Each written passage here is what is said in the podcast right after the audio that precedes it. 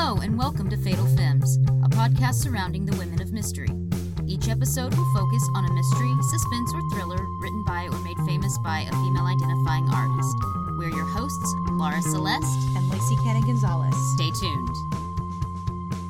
In this week's episode, we will be talking about the 1963 film The Haunting, based on the novel by Shirley Jackson and directed by Robert Wise. This movie starred Julie Harris, Claire Bloom, Russ Tamblyn, and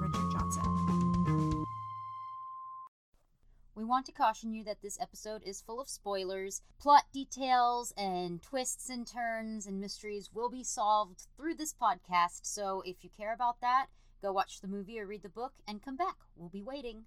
This episode also features trigger warnings for depression, anxiety, ghosts, ghoulies, and things that go bump in the night. Hill House has a reputation for evil. The mysterious New England mansion has been the scene of grisly murders. But when four young people spend the night, they find themselves trapped by the haunting. Anthropologist Dr. John Markway, who seeks to disprove the legends, heir to the mansion Luke Sanderson, and psychic Theo, and Eleanor Vance, who has a tenuous hold on sanity, slowly come to realize that the stories are all true. Now scream, no one will hear you. Run, silent footsteps will follow. The dead are restless in Hill House. And one more little warning for everyone out there Lacey is suffering from that wonderful time of the year uh, called uh. Texas allergy season. I think this may be slowly manifesting into a cold or possibly a sinus infection. But yeah, bear with me, I sound awful. I don't think so. Your your voice is a little scratchy, so you may not be talking as much. What a tragedy for everyone involved. This is a little bit of a departure from our normal thriller because this does edge more into the horror category. Mm-hmm. But we're about to celebrate Halloween, so we decided to celebrate with one of the greatest ghost stories ever written. And I feel fine about including horror because there's actually another movie that recently came out. I won't say the name in case we cover it. That borderlines horror thriller um, that I'd like to cover. So I'm fine with some horror as long as it's not too violent. I, am not into the super violent stuff. So, one of the interesting things that I found out about this is it was only a four year time difference from when the novel was published to when the movie was made. The book came out in 1959 and the movie premiered in 1963. Yeah, I was actually listening to some commentary on the film, and the director, Robert Wise, was talking about reading the book and how, as he was going through and during the book's more terrifying moments, he would actually find himself jumping or being scared to be alone. And I think he even mentions that his assistant or secretary was reading along with him and they both were scared. So, a little bit about the author Shirley Jackson, because we, we have to talk about her. To me, she's an incredible author. In my feminist book club, we read We Have Always Lived in the Castle this month for our book. So, I've had a very Shirley Jackson month, which has made me extremely happy. But she was an interesting person. She was born in December 1916 and she died in August 1965. She wasn't very old. She was almost 50. Yeah, she was 48 when she died. She published six novels, two memoirs, and over 200 short stories. Most people know her for her short story, The Lottery. Oh, she read Wait, she wrote that? She wrote The Lottery. Oh my gosh. Thank you for my nightmares. That movie terrified me when I was younger. And so that's what most people know of her, and they haven't heard of the other stuff that she's done. But she is a phenomenal writer. She just creates an atmosphere. And like The Haunting is about 250 pages, and We've Always Lived in the Castle is about there to maybe a little over 200. Mm-hmm. So there are these really short novels, the atmosphere that she creates, and you start reading them and you are immediately in the story. Well, and I think because I haven't read her books, but I think it speaks to her as a writer because everything that I've seen of hers, I am so affected by finding out about the lottery because I really didn't know that. Watching her fi- watching the adaptations of her books or her essays on film creates such a disturbing, unsettling feeling that lives with you. At least it does for me. And I want to attribute that to her writing because I really only feel it with her creations. I, I really do because I'm not I'm not a person that seeks out horror or tries to get scared. So for me to watch something, I almost don't I almost have to not know it's going to be scary at first, but her stuff really affects me and it lives it lives in my body and yeah. keeps me up at night. The Haunting of Hill House, which is the book that The Haunting is based off of, is considered to be one of the best ghost stories ever written. And some authors that some authors that say that Shirley Jackson was an influence of theirs are Neil Gaiman, Stephen King, Joanne Harris, Richard Matheson. So there's a lot of really big name people that found a lot of inspiration in her work. It is sad that she died so early because what what else do you think she might have provided us with? Who knows? I'm sure many more things to keep me up at night. I do think it's interesting that she published six novels and Jane Austen also published six novels. Ooh. And I think Jane Austen died young too in her 40s. she did die young. Yeah. So Wow. that's interesting. Two writers that gave us something that is so ingrained in our culture both died in kind of similar age range and published the same Amount, amount of books. novels. Yeah. It's almost like the 27 Club, but, but a different kind of club, but not one you want to be a part of. I'm full of great additions to your commentary. Thank you for your insights, Lacey. Oh, I have a lot of them today. So, Dr. John Markway, at the beginning of the film, as we see the house and it looks really creepy, the director, Robert Wise, decided to shoot the film in black and white so that it would look eerie and scary and the contrast would be really cool.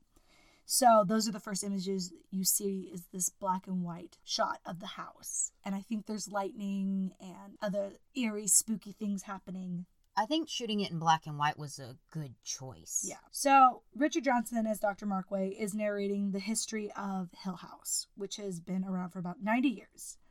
It is in New England. They shot in, or it's shot in England. The film shot in England for uh, Tax purposes. tax, yeah, because they give them more, more money.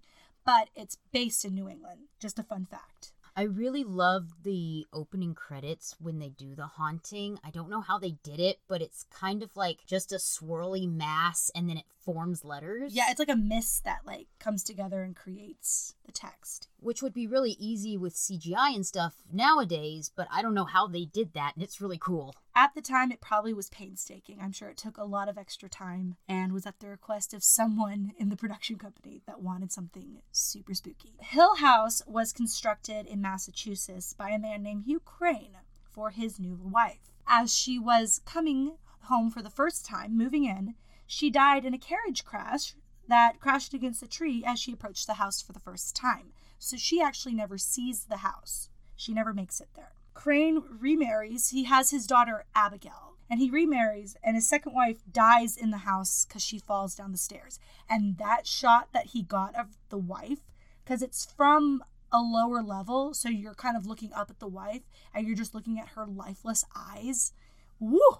Yeah, that's a very creepy shot. Even now, that's scary to look at. Just a testament to his filmmaking style. So, his daughter Abigail lived in the house for the rest of her life. She never moved out of her room, it, which was the nursery. She lived there her entire life to a very old age. There's actually a really cool scene that they do, or it's a cool shot that they do, that it starts off with Abigail as a child and then moves to a middle aged woman and then to the elderly woman that you then see as Abigail. And the shot, it was, they had to get the actors in the same place on the bed, the same position on the pillow, so that they could then layer the images over each other to create a fading effect. So it looked like she was fading from a young age to an older age. And then she lived there in her older years. She had a companion, but one night she was calling her, and the way she called her companion was by banging her cane or cane on the wall. Companion was nowhere to be found because she was out getting frisky with her beau on the patio or balcony.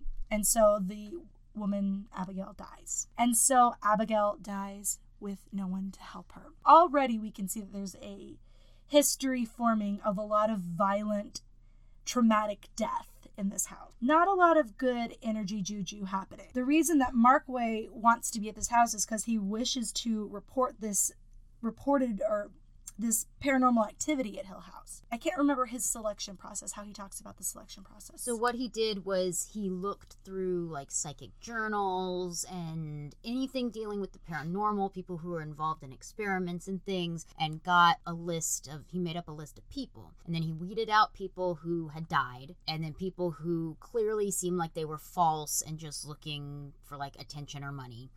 And then he wrote to the other people that he see that seemed were legitimate. We meet the first participant of this study, Eleanor Vance, who is played by Julie Harris, and she is in her sister's apartment where she is living. She pays half of the rent and sleeps on the couch in the living room. She's asking to use the car, which she has half paid for. Oh, another um, traumatic death, uh, just to keep in mind at the history of the house. The companion to Abigail also killed herself in the house. She hung herself from the spiral staircase. Just wanted to throw that out there. Keep going. And this might be a good time to highlight a, kind of a big difference in the book and the movie, but I think it's a good change in the movie. In the book, there are two sisters, two Crane girls. One of them, the older one, lives in the house, and the younger one gets married and goes off.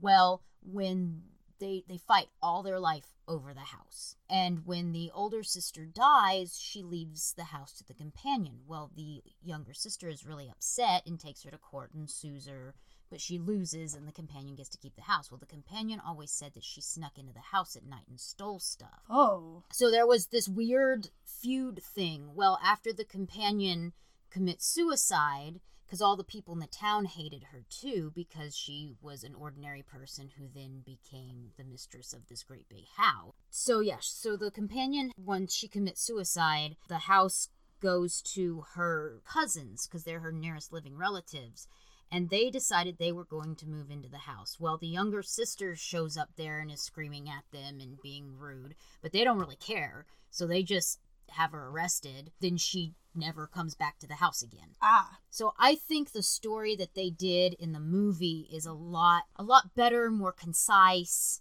It's not so convoluted. That feels like it starts to get a little foggy. Yeah, it's it's good in the book. Oh, I'm sure. But for film, which is a totally different type of thing, the story that they wrote for this that also draws parallels to things that will happen later in the story, I think makes more sense. Sometimes getting things a little bit tighter, like you said, more concise, works better for film.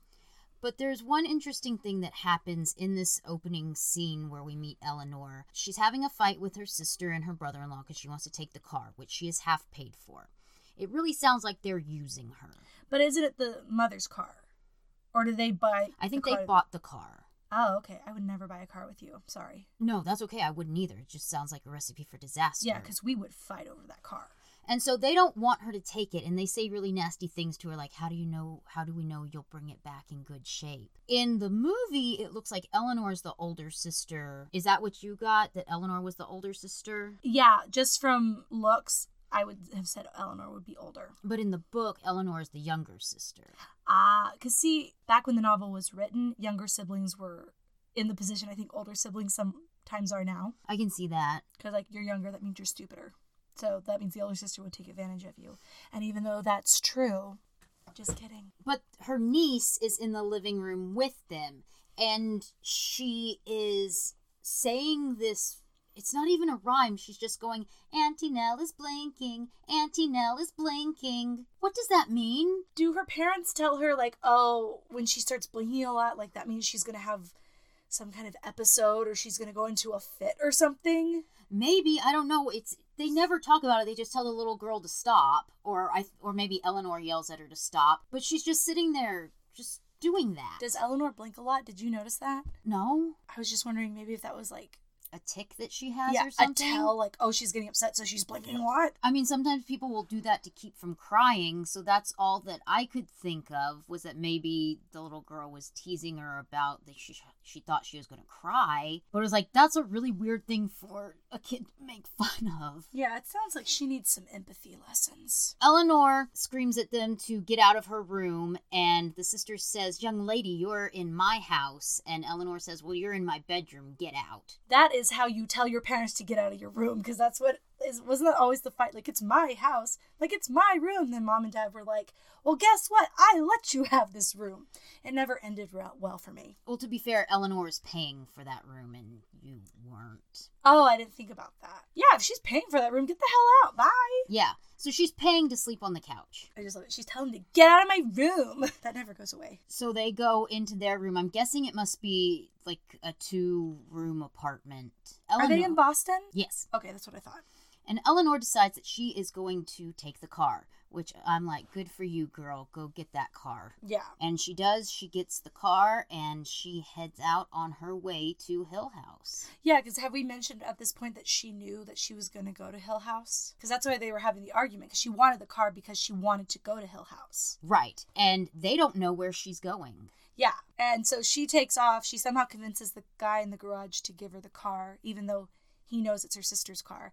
She somehow gets the car. She's on her way, and they have no idea where she's going, when she'll be back, or anything, which is kind of hysterical for me. Now, this is a point that some people can't really get over. This film uses a lot of voiceover narration. And a lot from from Eleanor. Yeah, nobody else has it. It's it's all Eleanor's thoughts. Do they call her Nell in the movie? They call her Nell. That's what I thought. That's actually something I made a note about. I'm not a fan of voiceover thoughts. I, I more like to see the thought play out on the actor's face.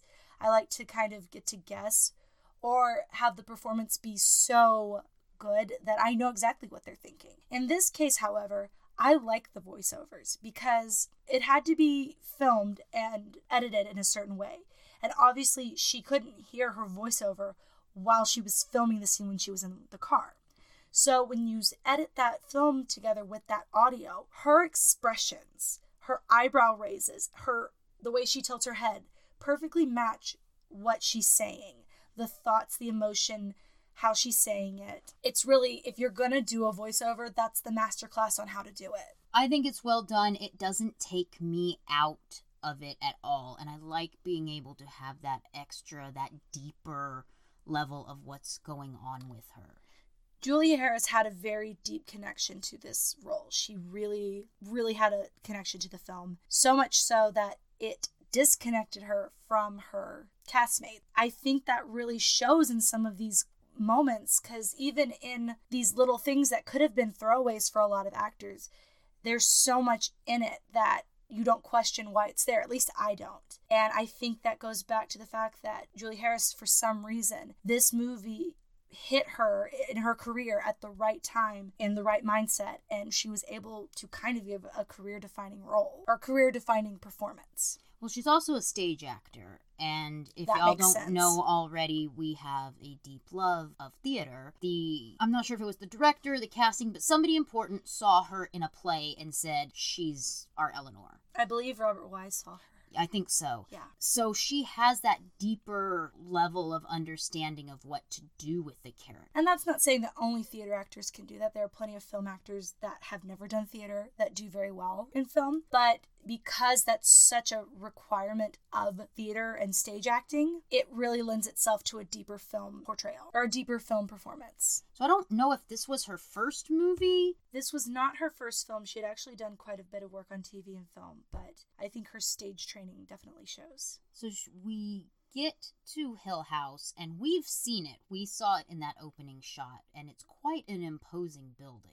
Yeah, it's actually it's an actual mansion in Warwickshire, I believe, in England. That it, it apparently was actually haunted. Russ Tamblyn, he was um, talking about it in, a, in an interview, and said that there were there was actually gravestones in a little graveyard on the property, and it talked about the people that had died there, and it was all these really mysterious, random ways that people went. Oh wow. So just a little fun fact. Eleanor's the first one to arrive to the house. So Mr. Dudley's at the gate and he's one of the caretakers. If you've ever seen any kind of adaptation of The Haunting or The Haunting at Hill House, you know about the Dudleys. The Dudleys are the caretakers. There's Mr. Dudley and Mrs. Dudley. So this is where we meet Mr. Dudley. He doesn't want to let her in because the professor isn't there yet. And she's arguing with him. She's like, But I'm expected. I'm supposed to be here because she has a lot of anxiety. And he's also kind of gloating over his power of, oh, I can let you in or I cannot let you in. Yeah, so eventually she gets in. Yeah. He jumps out of the way because he thinks she's going to run him over. Mm-hmm. And she pulls up to the house and is just overwhelmed by this place. Let's just talk about that. Eleanor isn't giving two F's at this moment because she said F that to the sister and then F that to Mr. Dudley. So she is not to be trifled with. She goes up to the house. Mrs. Dudley opens the door. Who played her? Who I don't know, played but she was fantastic. She was so scary because you could tell she was a, a beautiful woman. Yeah. But the way that they made her up, or how she was dressed, or how she decided to portray the role, she was scary. You know, I just had a thought. I feel like if they had have been filming the Harry Potter movies, she would have played Mrs. Dursley. Ooh. So she was played by an actress named Rosalie Crutchley. Ooh, nice name. What an awesome name. So, beside the opening scenes, this is the first time that we get to see inside the house. We're seeing it from Eleanor's perspective, and I think she has some voiceovers while she's walking around the house, yes? Definitely, yeah. So, she is, like you said, overcome, overwhelmed by this house. You can also feel that there's something wrong with it. Yes, she but she's fascinated by it. Yeah. It's a weird push and pull because she knows something's wrong, but yet she's strangely drawn to it. And she's being forceful again. She tells Mrs. Dudley to take her to her room. A couple times. Yeah, it's a it's a command basically. Yeah. And is this when Mrs. Dudley starts her her famous saying? She takes her up to the room and then she starts giving her this speech, which she has obviously practiced and rehearsed. I think because she's maybe going slightly insane, so it's the only thing that grounds her to reality. Yeah, I'm not sure about the Dudleys. Um, I want to call her Dursley now. Well, the, Dudley, Dudley's second bedroom. oh, that's right. Yeah. So the Dudleys, I just I don't know why they work at this place. I don't know what they get out of it. I just I don't I don't get them. I think they've worked so long at that house that if you watch the miniseries, or not the miniseries, but the series that's now on Netflix, it talks about the Dudleys a little bit more. And it's a completely different, it's completely different than anything you will have ever seen that's The Haunting, because it has like the same character names, completely different story. It is nothing like the original story. They have a system that works. As long as they st- stay there when it's light and they leave before dark, they know that they'll be okay. But I still think that some of the house's wrongness has kind of seeped into them. I can see that. Yeah, because they just don't Some it's like they've been corroded. they just don't act like They don't act right. Yeah. Eleanor gets put in the blue room, and Mrs. Dudley gives her her speech about she does breakfast at this time and she cleans up, and nobody will come any nearer than town. They can't get anybody else, and no one can hear them in the dark, in the night. In the dark. Because she talks about she'll serve dinner, but she will, she'll clean up the dishes the next morning because she doesn't stay after dark. Eleanor has some more thoughts, and we hear a commotion in the next room, and it's Theodora. But going back just one minute, Okay. because I want to talk about the set design because the director was really, really um, specific about the set design. He said it was it was as important as other commonly focused on aspects of the film, and the walls in Eleanor's bedroom have this floral design and white plaster tiles, and it's designed to look kind of rigid and somewhat strained to reflect Eleanor's nature. Oh, wow. And so as we meet the other people, uh, it has some I have some information about the other people's rooms cuz like for Dr. Markway, for Theo, their bedrooms are kind of designed to reflect something about them. Anyways, talk about Theo. Theo is bold, and she doesn't stop talking to Well- hear Mrs. Dudley's speech. No, no, no. She has no time for that. She is a bohemian, very fashionable. She's kind of dre- dressed in the very trendy, the beatnik style of the 60s. They actually got um, a designer. She was at the height of her popularity at the time. I think her name was Mary Quant, Mary Comte. I can't remember how to say her last name, but she was a very famous designer, and they got her to design, specifically design Theo's wardrobe. I I love Theo. She wears pretty much all black in the movie, Me. but in the book she wears a lot of bright colors and yellows and things because she wants to be a ray of sunshine. I think what they were trying to do, because they were trying to make Thea this very trendy bohemian character. So she wears a lot of black, a lot of like you see a lot of bold silver metallic jewelry, a lot of bold prints, but the base is always black. I mean, everything that she wears, I would wear. Oh, same, absolutely. It's I love it, and Like- her hair. If I was going to have to dress in that time period, that's how I would dress. So I think it's a fantastic costume design for her, and it contrasts really well with Eleanor. Yes, because she is very much straight laced, kind of dowdy. Would you say? Yeah, um not a, i don't think that that's positive or negative it's just it is a contrast because you see a woman that's kind of very vibrant and alive and then Eleanor obviously is not quite as comfortable with herself. There's just something that's shut off about her, closed off. In the book, she talks about how she just on a whim went out and bought a pair of slacks, Pants. but that she didn't think that she would actually have the nerve to wear them. and I she has a line in the movie that makes very little sense to me, but I really love it because I feel like it gives I don't know just kind of an insight into Eleanor. And she says it's when they first meet Dr. Markaway, and she says. Theo is in velvet, so I must be Eleanor in tweed. Why would you say that to somebody you just met? That's really weird. Wait, was that in the book or in the movie? That's in the movie. Oh, I'm trying to remember that. That sounds that's some very um negative self-talk because she's already relegating herself to this role of well, obviously I'm playing second fiddle to Theo because she's so glamorous and I'm not. So it's already she's starting these comparisons, which is unhealthy, girl. Not good. Theo and Eleanor, they form this instant kind of friendship. I think because both of them are scared to be in Hill House, but also Theo just seems like one of those people who doesn't meet a stranger anywhere she goes. So one of the cool things about Theo is that she is, if not the first, one of the first portrayals of a lesbian in film. It's heavily censored, but at the time that it was produced, it would have been almost blatant. So that's something really neat about this movie is it does kind of fall into that bracket of history.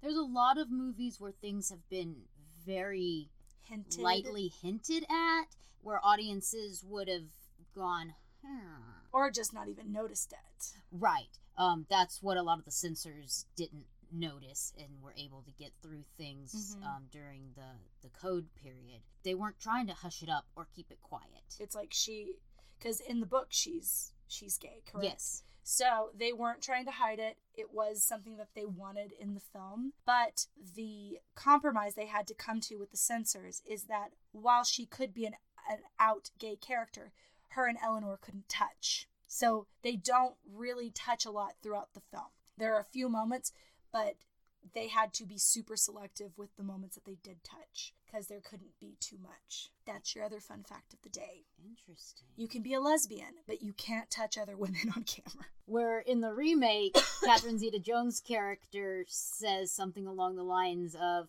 My boyfriend thinks I have commitment issues, but my girlfriend doesn't. I thought Theo says that too. I thought that original Theo, Claire Bloom, says that. Doesn't she say something like that? I don't think so. Did I make that up? I think you made that up. I thought she did because I thought I was like, oh, so she was she was gay in the original v- version, and then they made her bi for the remake, which you know that's neither here nor there. I was just interested by that, but for some reason I thought she also had a boyfriend and a girlfriend, but that wouldn't make sense if she's if she is gay. So I don't know. Uh, Eleanor asks her, Are you married? And she says no after a pause. But she talks about. a Um, marked pause, a pregnant pause, if yes. you will. but she talks about their apartment and they like to fix up old things. But she never says anything more than that. And then at one Ah. point, Eleanor calls her an abomination. Yeah, that's not. No. But it does confirm if anybody had been questioning. What was going on. No, because when I watched the movie for the first time, I knew that coming in that Theo would be gay. So I was obviously watching for that and trying to pick up on any subtle cues. And I was like, I need more. It's like it's not clear enough for me. But then she said the abomination line, and still it wasn't clear enough for me. But then I was like, oh, I guess that's their like solid confirmation in 1963 that Theo is gay. And I think that's a little um, fun history about her character because it was kind of revolutionary at the time. So Dr. Markaway and Luke show up. Luke is, He's the comic relief of this movie. yeah, he's the comic relief. Complete skeptic. They walk into the dining room and he's mixing a pitcher full of martinis. And he says that that's what he majored in in college was making martinis. So he just a frat boy partier. Yeah, Um, no, Russ Tamblyn actually, when he was first approached for this film, didn't want to accept it. He in- initially turned it down because he didn't like that uh, Luke wasn't a believer. But I think it's safe to say by the end of this film, Luke is a believer. Because he does have a very, very important line at the end that kind of confirms all of that.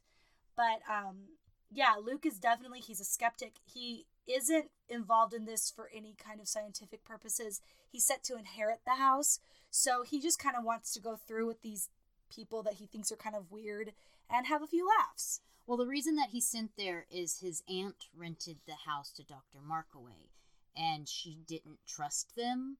So she Oh. wanted a representative from the family to be there, and she thought Luke was kind of out of control. She also thought that he was a thief and would try to steal most of the stuff in the house. Hmm. Um, but in the book, it talks about how she misjudged him.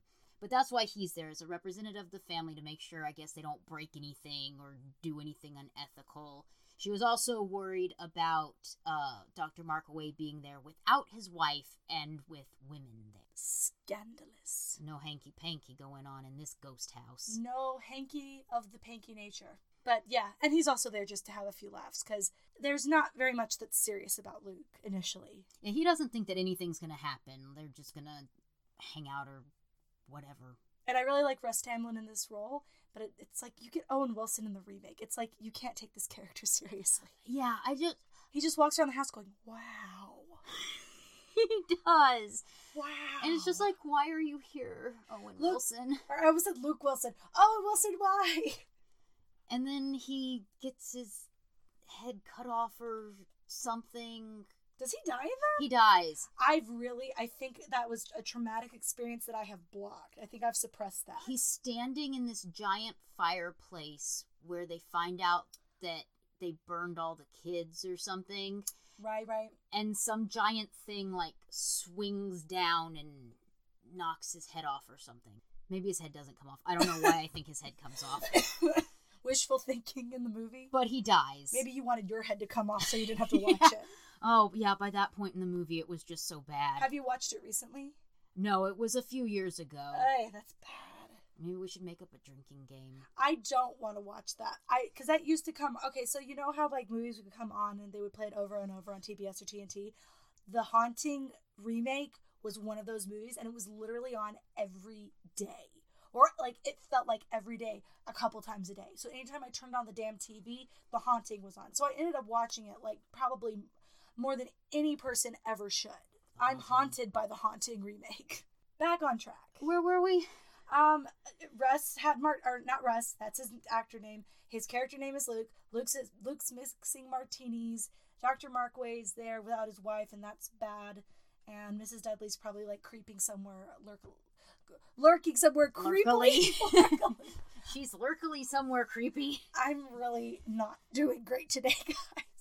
No, something interesting that um, Richard Johnson actually made an observation about Dr. Markway is that he is a scientist, and so he's there to conduct this experiment.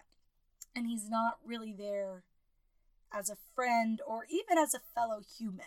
Because sometimes scientists, they have to disassociate, disconnect to disprove or prove the hypothesis through their experiments.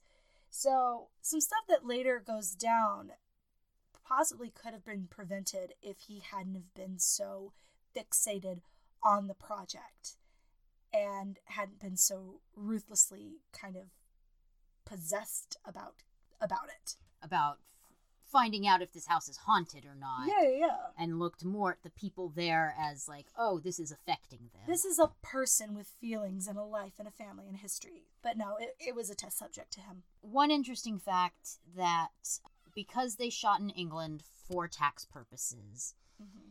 they had to hire a certain amount of British actors. So Johnson um, was one of them. he was one of them, and then Claire Bloom. Who played Theo? Claire Bloom, who plays Theo, is also British. Yes. Um, so they had to hire. I think it was like half the cast had to be British. Well, since there's pretty much what six people, I guess they.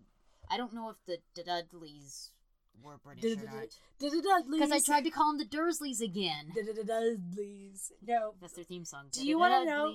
Do you want to know the difference between what America would give them and what England would give them? The American studio wanted to give them a million dollars. The British studio decided to give them 1.1 million dollars. Boom. Wow. Move it to England, guys. We're getting that point one. Let's go. We also have a really interesting thing. They filmed using this rounded lens, and they had to actually sign a waiver saying that they understood that the lens wasn't ready, that there was a flaw in it, and they did that to give the house this very um, warped, Distorted feeling. distorted. That's the word. Distorted feeling, and I mean, it is so effective. Oh, and another really fun thing about filming that they did that was kind of cool. So the spiral staircase, when they do the shots of anyone walking up or walking down or hanging shots, Mm-hmm. um, they actually fashioned a film rail on the railing of the staircase so they could get all those really cool shots that just like kept that was like a continuous shot. So the the camera's literally spiraling up the spiral staircase on the rail while the actor's walking up. Oh my gosh, Someone- is So someone's operating it probably like walking backwards. wow. Yeah, because those are some really cool shots. Yeah, so that's how they got them. Isn't that fun? it is. I love that. So we're having our first night in Hill House, and they have a pleasant dinner, and then they're in their little parlor, which is the base of operations, and we find out that Theo is Theo's pretty psychic. I love the way you say. Feels pretty psychic. Well, she keeps winning at cards. Oh yeah, but also Luke's an idiot. Well, there's that. I don't know that she has to be psychic. To, I think she's just probably smart enough that she could have. But she can pick up on what people around her are feeling Yeah. and tell them, even if they're not sure of it themselves. Mhm. So she has really high intuition. Is it at dinner or is it at breakfast when they talk about the poltergeist and Eleanor? I'm not sure when, but that was the next part I wanted to talk about. I think that might be at dinner. Okay, so we find out the reason that Eleanor's there is because when she was a child, rocks rained down on her house for three days. Nobody else's house in the neighborhood, just theirs. And she says it never happened. And Dr. Markaway says, okay, if you say so. And then after a little while, she bursts out and says, Mother said that the neighbors did it. They were always against her because she wouldn't mix with them. What does that mean? It means that the mom thought she was too good to go associate with the neighbors, so she said that they threw rocks at the house constantly for three days. Just logistically, like I get back then at that time period, like a, a mom could say that to her kid. If I try, I, I teach at a school, and so if I told tried to tell one of my kids that a person was throwing rocks constantly at their house for three days, they'd look at me and be like, "Yeah, right, Miss Lacey." Thank God's kids kids have more common sense today. There was a, obviously a lot of problems with Eleanor's mother, but I feel like maybe some like psychological or emotional abuse of some sort. Well, her mom's a complete looming presence in her life. Yeah. Like she's dead, but she's still takes a toll on Eleanor. Yeah, she Eleanor was her caretaker for 11 years. She never held a job. She didn't have any boyfriends. She didn't get to go out. One thing that she talks about is her hands are all messed up because her mother made her do all, I guess, the hand washing, mm-hmm. wash everything by hand. And she said we could have afforded a laundress. And what the mother would do when she needed Eleanor was knock on the wall with her cane, That sounds familiar. Just like Abigail Crane would do. That's kind of what I was alluding to. And the night that Eleanor's mother died, she knocked on the wall to get her medicine, and Eleanor didn't go. Because she was just tired and fed up, and she was like, you know what, she'll be fine. This one time, I'm gonna sleep. And She died. she died. And now Eleanor, and I think that also plays into like why her mother's such a looming presence because she feels this intense guilt, feeling like she killed her mother. And Theo even has a line where she says, I don't think you killed your mother. And Eleanor kind of snaps at her. So, Theo psychic. I also love Theo because Eleanor s- tells them that her mother died, and Dr. Markaway says, Oh, I'm sorry. And Theo goes, Well, you weren't when it happened, so I'm not going to say that I am now. I love Theo. I think she's my favorite character in the story. I think my favorite performance comes from Julie Harris, who plays Eleanor, but I think Theo's my favorite character. I would agree with that 100%. Like, she's kind of an anomaly in filmmaking at the time. Like, we talked about kind of with Les Diaboliques. It's like she's a strong, empowered woman, and she doesn't carry around false pretenses. She says exactly what she thinks, and I, I love her for that. Very authentic. Well, this is another amazing movie with two strong female leads because they are obviously the leads. Yeah. Eleanor and Theo are the main characters of this story and the house. Uh, yeah, I feel like the house is probably like no, the house is definitely second fiddle to Eleanor. But so after we we move from that scene, so that night things start happening right away. There's this loud knocking that wakes Eleanor up, and Theo calls to her, and she runs into She's her room. screaming. and the room is icy cold. You can see their breath, which nowadays, you know, they can do that digitally, but back then, I'm pretty sure they would have had to have actually made it cold in there to do that. Something like that. Yeah, I don't think that they had any kind of anything to do afterwards that could have made that. Yeah, I'm not sure. So it's freezing cold in there, and there is like somebody is pounding on the walls. Pounding on the walls, and there's this voice that you can hear just echoing laughter. And what woke Eleanor up was the banging, and she thought it was her mother knocking for her. Oh, so like she ha- she was still at home, like her life had never changed. Oh, Yeah. Her and Theo are huddled in Theo's room. It's like somebody is going to burst the door down. And then the knocking stops, and the doorknob slowly starts to kind of turn. it is terrifying. And Eleanor had locked her door, even though she didn't really know why. Because who's going to break into Hill House in the middle of the night? Well, yeah, it's like she had no reason really to lock her door, but still, she's a guarded person. She's there with strangers. I I can see it. Yeah. I mean, I probably would have, but that's me. Uh, Well, it's like being at a hotel. and but Theo didn't lock her door, so they're afraid that this is gonna get in, and then the banging starts again. Yeah. And Eleanor can't take it, and she runs and bangs back on the door and screams at it, and then she thinks it knows I'm here, Ooh. and then it just stops. Yeah. Is this when Luke and Dr. Markway? Yeah, Luke and Dr. Markway come back in, and they say that they were chasing a dog that Oh yeah. that Dr. Markaway had seen a dog and he woke Luke up, and so they went out, and whatever it was drew them out of the house. Mhm. So, like in all good horror movies, divide and conquer. Yeah. So it got them out of the house while it was terrorizing Theo and Eleanor. We don't know that Dr. Markaway has any sort of. He never talks about if he's actually had an experience with anything or if he has any kind of premonitions. So he might not have any kind of psychic ability, and Right. Luke doesn't. Well, yeah. So I, I think he's purely there for scientific purposes. I think he's just interested. Well, it's not like he had an experience and then that got him interested. Right. If it did, he never mentions that. Right. That's kind of the excitement for the night. Things die down. Sorry for the turn of phrase. But so things settle down for the night and everyone goes to sleep. The next day, they are exploring the house. Well, let's talk breakfast. about breakfast because there's a real kind of flirtation going on between Eleanor and Dr. Markaway. Mm-mm. And Yeah, like Eleanor, like right away was like, zoom in on him. yeah, like even before she met him, she was already kind of like fantasizing and like building him up, almost an adulation. Yeah, she does that in the book too because she talks about Dr. Markaway's letters and his instructions and things like that. I think she kind of sees him as her savior because he gets her out of like his invitation is what gets her out of that house. she's been waiting for something to happen her entire life. so now it's happening, and so she's like building this up. Like this is like Prince Charming. He's gonna we're gonna fall in love. So I think that's kind of where her mind is at.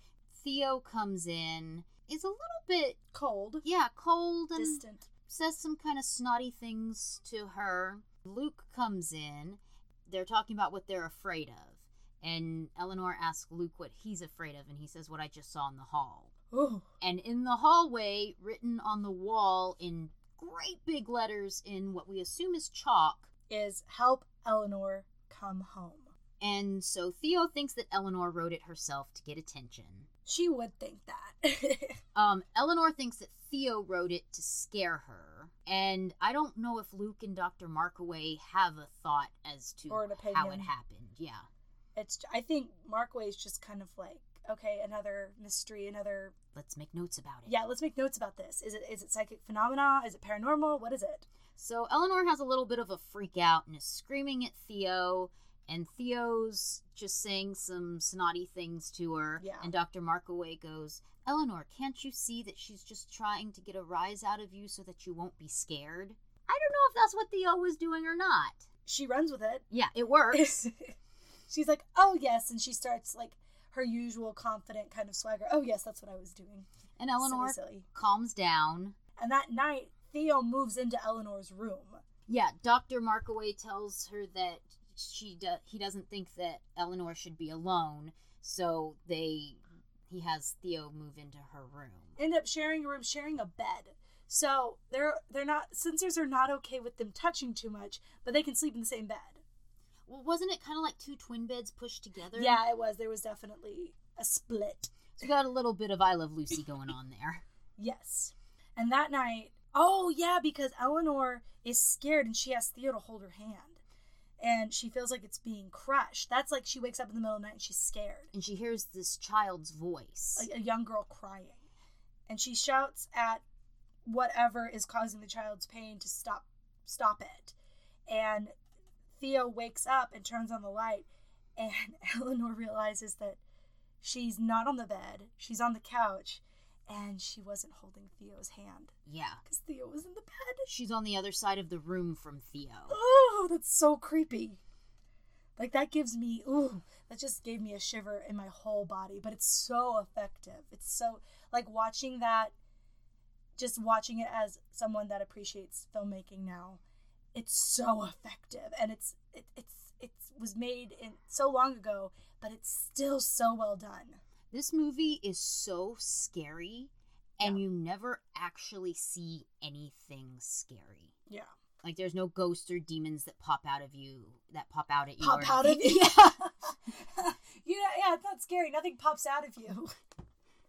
what? You don't have that experience when you watch movies? Yeah, oops. I, the bitch pops out.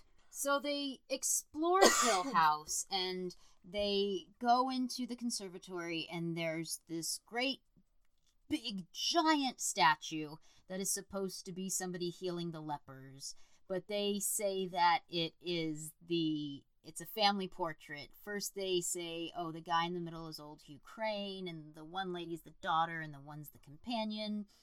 And then they say, "Oh no, it's a family portrait of us." And uh, Theo has a joke where there's a dog in the statue, and she says that Luke is the dog. Ha. And then they say, "Oh, the dog that you were chasing Yeah, I like last night." I like Theo and Luke's relationship because it's this very like teasing, playful relationship Yeah. at times. I can't tell if she dislikes him. I think he's fun to play with. I, I, I think he's something to amuse her. They say that old Hugh Crane has taken a liking to Eleanor and that she should ask him to dance, and so Luke is a bit of a jerk here and says, "I bet she doesn't even know how to dance."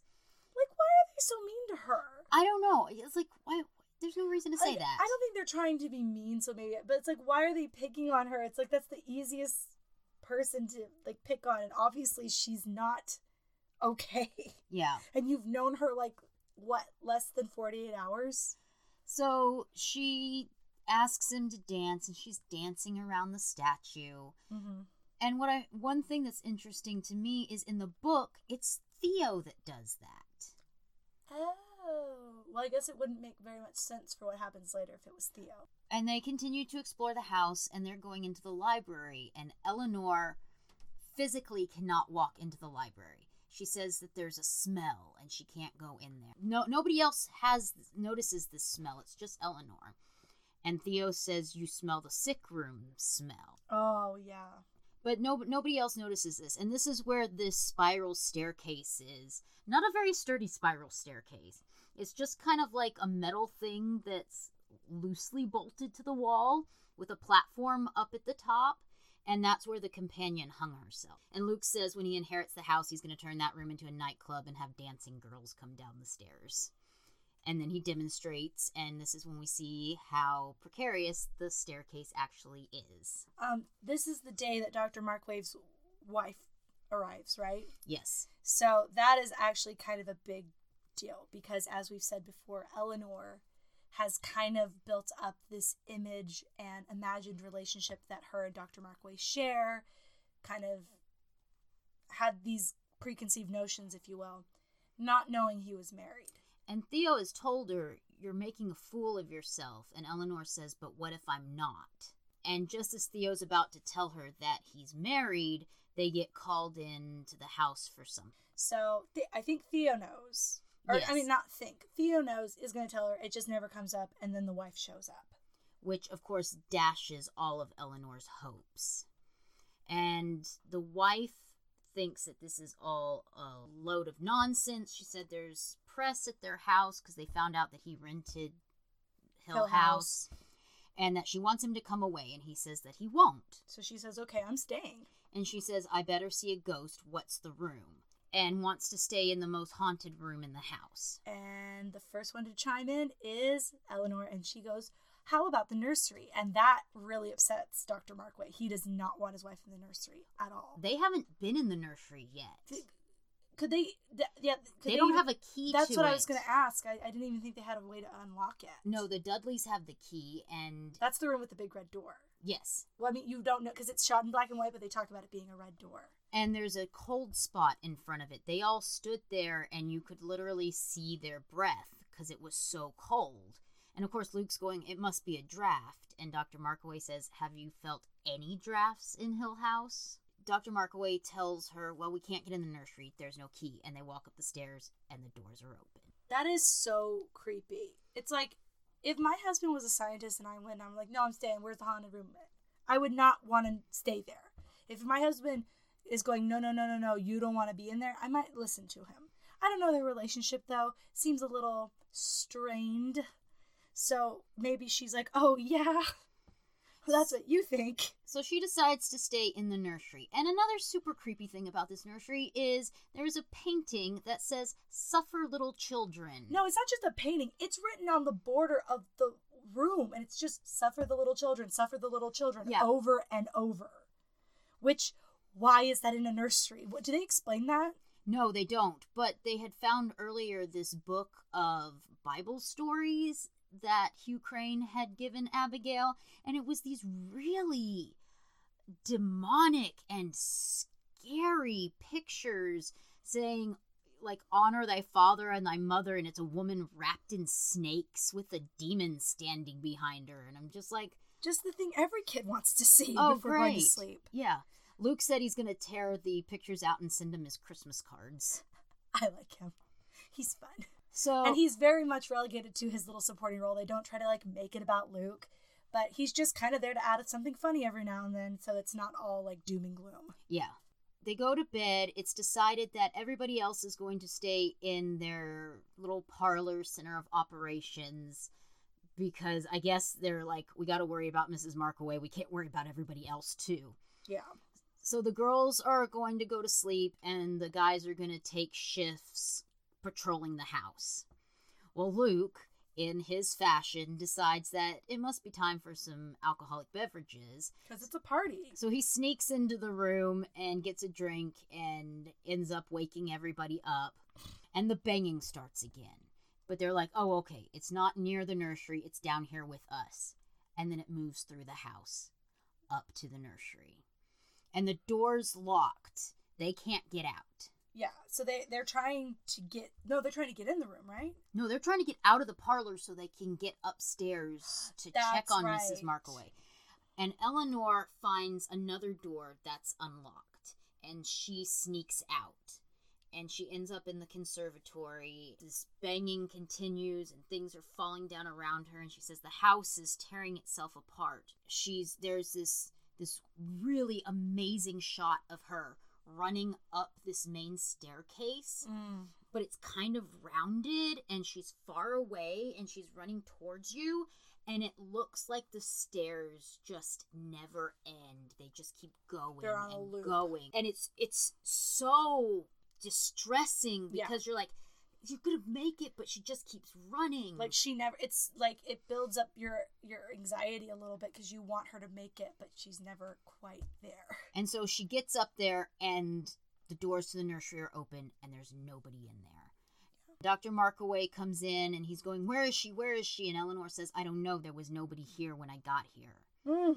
So they start searching the house, And Eleanor This- is This whole time, she is just deteriorating mentally. yeah, she's just not with it anymore. And she keeps talking about how the house wants her and she doesn't want to leave. Yeah. And all through these two days, two and a half days that they've been there, she just keeps talking about how happy she is, even though she doesn't come across as happy at all. But she's like, she has this weird, she's scared and she's experiencing the same things that everyone else is. But she almost has this affection for the house. Yeah. And she keeps talking about how she doesn't want to leave. She never wants to leave. I imagine part of that is because she doesn't want to go back to her sisters and she has no plan. And I'm sure what she's going to do with her life scares her. But also, this house has a hold on her. It's almost like someone finding their purpose. Yeah. Like she's like, oh, I've been living my life doing these things and I never thought about this, but here I am and I love it. And so she's almost happy to be in this haunted house experiencing these things because it's better than anything else that she thinks she'd be doing. And she keeps saying she's waited all her life for something like Hill House to happen. She's really upset now because she said that she's the one who's supposed to stay and Mrs. Markaway is taking her place. The house doesn't want Mrs. Markaway, it wants her. Yeah, I think she goes into the library. Yeah, so she goes into the library. She can go in there now. There's the smell is gone. Yeah, and she decides she's under this spell and almost trance like. Yeah. And she starts going up this dilapidated spiral stair- staircase. And this is again when you get one of those really cool shots um, that we were talking about earlier. So she's walking up this staircase, and it's really a, a tight shot of her. And she gets to the top, and it just, you feel, and I think this is one of the times that they're using that lens that you talk about. Because it feels like she is on the top of a skyscraper. She, it feels like she is so far up.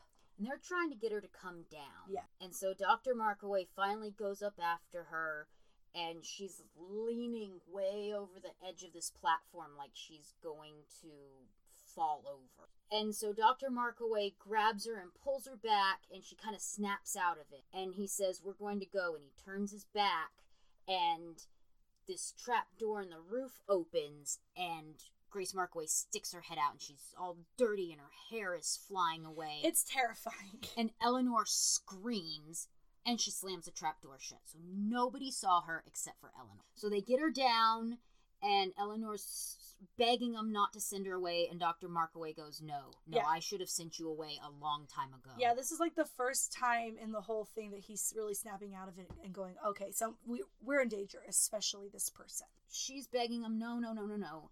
And they pack her up, get her dressed, put her in the car. And Luke's going to ride with her. Yeah, Luke's going to go to make sure that she gets back to the city safely. But before he can get in the car, she drives off and starts speeding down the road towards the front gates. I'm not 100% sure what happens because she's talking about how the house doesn't want her to leave and she doesn't want to leave. And then the wheel starts kind of swerving. Well, like she can't control yeah, it. Yeah, she's not in control of the wheel. And she's going, no, stop it, stop it. So, yeah, at first she's struggling to regain control, but then almost that spell comes back over and she kind of surrenders to whatever the force is that is trying to control the car and she lets it take over. Grace Markaway runs across the path in front of her and the car slams into a tree. Because she swerves to miss her. Or the car swerves to miss Grace, who appears out of nowhere, slams into a tree with Eleanor in it, and she's killed Right. instantly. And so they all run over, and everybody saw something different. Theo said that she swerved to avoid hitting Mrs. Markaway and that it was an accident. Luke feels that it seemed like Eleanor deliberately aimed the car at the tree, like she was trying to kill herself. Dr. Markaway thinks that there was something in the car with her that slammed the car into a tree. And at this point, he notes that this is the same tree that killed uh, the first Mrs. Crane. And then that's when Theo says that Eleanor got what she wanted to remain at the house. Luke's character at this point, who's been kind of this funny guy this whole time, he kind of gets serious at the end. He, he's like, the house should be burned and the ground should be salted so nothing can grow here.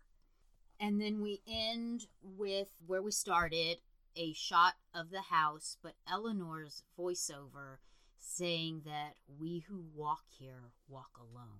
And it's just like that is like the creepiest ending. Yeah, this movie does such a good job holding you captive.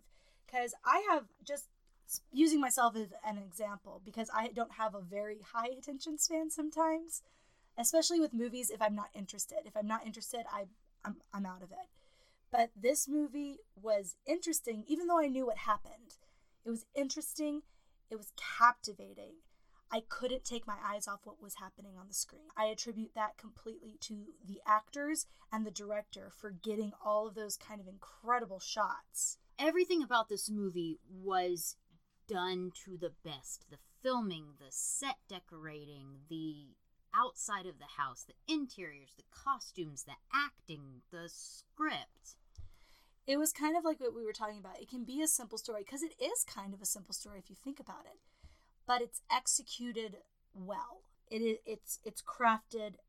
It's it's it's the craft of filmmaking at its finest, in my opinion, because no stone is left unturned. Something really interesting. Did you know that Martin Scorsese rates this as the number one scariest movie of all time to him? That's high praise from a director of that caliber. And I was doing some research for this, as I've mentioned, mm. but um, Harris, Julie Harris, kind of disagreed on the character of Eleanor with Robert Wise. She doesn't really say why. I was I was listening to some interviews with her. She doesn't really say why necessarily, but she just said that she had kind of a she kind of disagreed with the approach, but she deferred to him. And I felt that was really interesting because at first I'm like, "Oh, well that sucks that she feels like or she felt she couldn't speak up." But then I'm like, that's actually kind of perfect for the character because she's not one to speak up, and speaking up is very hard for her. And also, I, I think I mentioned it before, Julie Harris felt like she was in this state of depression at the time of this filming. And she doesn't know what it was because she didn't feel it after or since. But during the, that filming, it just consumed her, this depression. And it actually led her to feeling really disconnected from the cast and crew because the other actors would go and get meals together and go to and from set together and she very much was alone she didn't participate in that she also said something that was really interesting is the place where they shot was about half an hour from london which is where all the cast was staying and so it was like 30 minute drive right but when they were filming, it was early fall in London, and there is this really thick fog. It's so thick, like you, you can the sun can be shining one minute, you can walk into another room, and all of a sudden it's dark, and you can't see the house next to you. And those were her words. So she said, what would be a 30 minute car ride on a clear day would turn into a four or five hour car ride on one of these foggy days because you couldn't see the road. So imagine traveling in that kind of environment to a set working on this type of project. It's like this had to take some kind of psychological toll. And those roads in england some of them are tiny curvy. I mean that would have been just an anxiety ridden oh gosh that's making me tense thinking about it but also it. thinking about someone having depression i could i could absolutely see why someone would be depressed it, it was actually funny because claire bloom who plays theo thought that julie harris didn't like her and would remark about it a lot. And she didn't really like that Julie Harris didn't like her because she didn't understand why. Because she, because everyone was pretty much they became a family. They did everything together except Julie Harris. So after filming, she went to Claire Bloom's house with this beautiful Victorian embellished beaded cushion and gave it to her and was like, I'm sorry that we weren't friends on set, but I didn't feel like we were friends. Our characters were friends. And so a, I felt I needed that disconnect, but also I was feeling all of these things. And so they actually made up and became friends afterwards. But the whole cast, besides Julie Harris, got along very well and did everything. Another thing that stands out to me about this is the original draft of the screenplay wasn't a ghost story at all. It was all psychological. Yeah, because Nelson Gidding, who wrote the screenplay, actually talks about this he said that when he read it, he was kind of thinking, oh, this is actually about a woman having a nervous breakdown. He wasn't sure if he had it right, so he goes, let's, he told Robert Wise, he's like, let's go talk to Shirley Jackson. Yeah, let's talk to her because it's not worth doing if we're not going to do it right or if we don't have all the all the information. So they went and talked to her and they sat down. he goes, "Let me ask you a question. Is and he asked her if this was really about a woman having a nervous breakdown and she goes no but that's a damn good idea then he took that idea that he had kind of taken away from it and incorporated it, uh, incorporated it in with shirley jackson's ghost story So in the movie, I feel like it's it can be up to the viewer as to whether this is all happening in Eleanor's head or it actually is haunting. I love that story too because it just shows what can be produced out of collaboration. Because Shirley Jackson was open to his takeaways. He wanted Shirley Jackson's input. It wasn't this competition of egos. They both were kind of willing to play with it a little bit. She was also fine with the title change because she had originally considered The Haunting for the title, and I don't know why she settled on The Haunting of Hill House, but she did, and they told her that they wanted a different title, and she said, "Oh, well, what about The Haunting?" Yeah, I think they did that also because there was the House on Haunted Hill. That the House on Haunted Hill, the movie. So they didn't want too much comparison so people would go see the wrong movie. Yeah, because The House on Haunted Hill has absolutely nothing to do with The Haunting of Hill House. Yeah. They just have hills and houses in the title. And hauntings. Hauntings and hills and houses. Oh my. So if you were going to give this a score, Laura, what what would be your final score for The Haunting? I would give it an A plus. A plus definitely for me. This is one I hadn't seen before researching it for this podcast, and I feel bad about that. I feel bad that I didn't want to see it because of the remake. Because I remembered how bad it was. So I'm like, okay, let's sit down and watch this piece of crap. I don't know why I'm doing this. And I did, and I fe- I immediately felt remorse because it it the, the remake does nothing for it. No justice is served. The casting is pretty good. Like if you compare the original casting and the new casting, other than I think Luke Wilson, he's Luke Wilson tries. You know what? Let's not be too hard. oh on no, him. Owen Wilson, Oh, oops. Oopsie. one of the Wilsons. He plays Luke. His name's Owen. I don't want to be too hard on on Owen because he is a Texas boy, but Oh no, I like him in a lot no, of stuff. he had no business in this. I, I want someone else in that. but the script was just You know what's funny is I'm drawing so many parallels between this original and remake and the Les Diaboliques same original thing. and remake because it's like masterpiece films originally, shitty, shitty remakes. with what should have been great casting. Yeah, like perfect casting. The look was good, but that screenplay.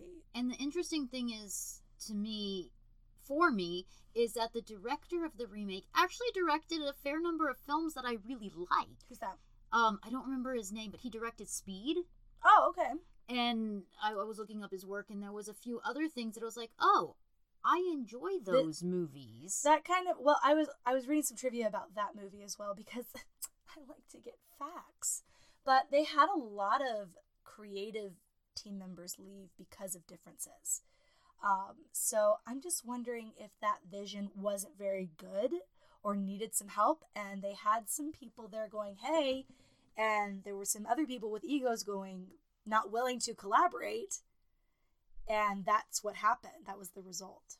But a lot of times it's like when you have money like that involved in a film, there will be fear attached or stress attached because it's like, oh, well, I've spent all this money. It has to be good. It has to be good. I'm not willing to take a chance because it has to be good. and then that's usually when they end up not being good. Yeah, any any decisions based on fear are never in your best interest. And I could see that being very well what happened with the remake of The Haunting. Just a note about Rotten Tomato scores. We usually talk about them here, but they're not the end all be all for everything. Do you want to know something really funny? What? So I was doing some research for this film and I just happened to stumble on this little website called IMDb and I was looking at the Metascore for the the original film and the remake which was made in 1999. It's staggering the difference. Uh, the first film has a 74 rating or 74 point rating, I'm not sure. It's, it's the score. And then the second the remake has a score of 42. That's interesting. The the Rotten tomatoes score is 87% for the original and 16% for the remake. Dang, that's worse. Now, what I want to say about this is I thought this remake was way worse than some other remakes that I've seen. I recently watched When a Stranger Calls, the original and the remake. The remake for When a Stranger Calls had a 6% score on Rotten Tomatoes. And I thought that was a better remake than the Haunting remake was. I'm trying to remember because I can't see a reason to disagree with you. The Haunting, the only reason I saw that was because of Catherine Zeta Jones.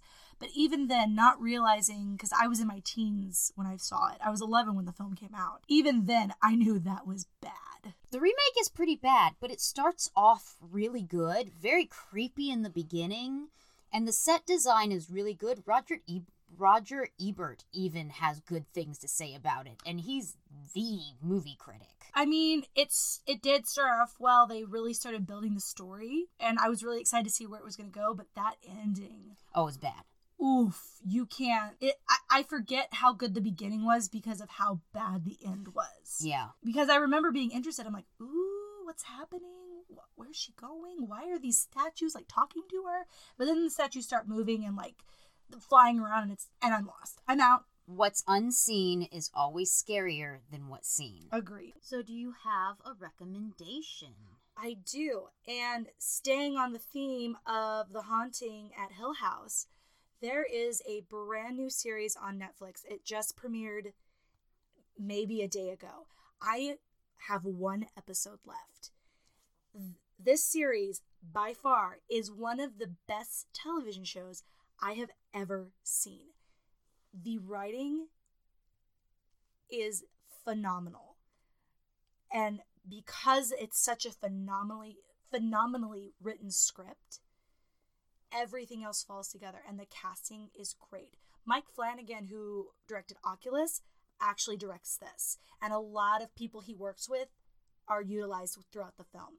And it's a completely different story. It utilizes the same names, like I said before, but it is so good. It's actually about a family in the 80s. They move into Hill House because they're house flippers, so they buy it for a very low price.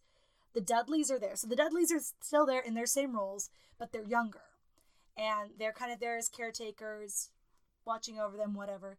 And the family's in the process of flipping this house. So it's a mom, a dad, and five kids.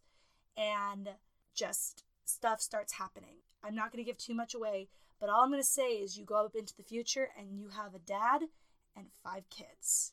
They don't, the dad doesn't really talk to the kids, and they were all very close. Now the dad doesn't talk to the, really talk to the kids. He's very disconnected. The siblings all have their own issues. One's a drug addict. One is has sleep paralysis and depression, and there's just a variety of issues that are going through this family, and it's it's a play or not a play it it speaks to the effects of mental illness but also this this house haunts them. And there's actually the way that it, the dad talks about it. He said we're a meal that the house didn't get to finish. So it follows them throughout their life. It is so scary but i can't tell you how good it is There's a line that Eleanor has in the original one and in the book where she says that she's a creature that the house has swallowed and it can feel her moving around inside it. Oh my god! And when you see, because the character that plays Eleanor, they call her Nell or Nellie, like, and her, oh, her, st- ooh. I'm getting goosebumps thinking about it because it, this that her story in particular because I finished her one of her episodes last night, and it it kept me up. It kept me up. I woke up in the middle of the night and I had to make sure my husband was next to me and it wasn't a ghost touching me. Well, I love Oculus. It was the first horror movie I watched where I went, wow, horror movies can actually be good. Yeah, absolutely. And this carries that through. This this is some of the best television work I've ever seen. Wow. Okay, well, I'm scared and excited. yeah, Um, you should. Both are both are good. Like you're gonna you're not gonna be able to stop watching, partly because it's so good, and partly because you know if you do, you're gonna be sitting there with your thoughts, and that's almost scarier. It's a 10 part series and you binged it in a day. Uh, we almost watched the whole thing last night, and then I, we watched three this morning. Okay, then. I'm fine. Depending on what kind of media you want, I have two. If you're looking for a movie, watch The Innocents. It is a black and white movie. Is it a ghost? Is it not a ghost? Strong lead female character. Deborah Kerr, right? Yes. It's based on the book The Turn of the Screw, but that's written by a dude, so that's why I'm not recommending the book. Plus, I haven't read. If you want a book, read The Woman in Black by Susan Hill. A hill again. What's with all these hills Yeah. and scary stories? No. The movie starring Daniel Radcliffe was, you know, okay, but It was uh, it was all right. but the book, the book is good. Have you seen the play? I've read the play. Oh, I want to see that. The Haunting of Hill House is also adapted into a play. But I need that script. I need that. Um, she didn't have anything to do with the adaptation. Who wrote it? Was it a woman? No, it was a dude. Sorry, man. so those are my recommendations if you're interested in a book or a movie. We don't really have a clue for our next episode because we're still deciding what that's going to be. Yeah, so make sure to tune in next time. We release new episodes every other week and see what we will be picking. So, in lieu of a person of interest, we're going to use this spot to talk about uh, where you can find our podcast. So we are on iTunes, Google Play, and Spotify. Make sure to check out our Facebook page. We post things all the time about stuff that we're reading, and it's a place where we can engage with all of y'all. Yeah, so come talk to us and tell us about what scares you or what women inspire you that are in film that are making good film. We always want to know about that. Make sure to rate the podcast, and if you like what you hear, please subscribe. We definitely want to keep doing our person of interest spot. That's really fun for us. And we want to know what you guys think, so make sure to let us know. Happy Halloween to everyone! Hope you stay safe from all the ghost ghoulies and things that go bump in the night. And if you're too old to go trick or treating, then go buy yourself a bag of candy. I was literally about to say that. Just do that yourself. Or you know what? Buy it, make someone stand at your door, you knock on it, and then they give it all to you. That's like one stop shopping. Ooh, I like that. Fun. Or just say trick or treat when you're pulling the bags off the off the- off the shelves. Just be like trick or treat. Thanks, trick or treat. Or when the kids come to your door, you take candy from them. Ooh, twist. I like it. Okay, everybody say bye. Bye!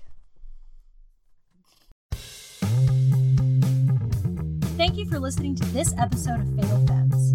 To keep up with us, please follow us on Twitter at fatal underscore femmes. Have a suggestion or comment for the show?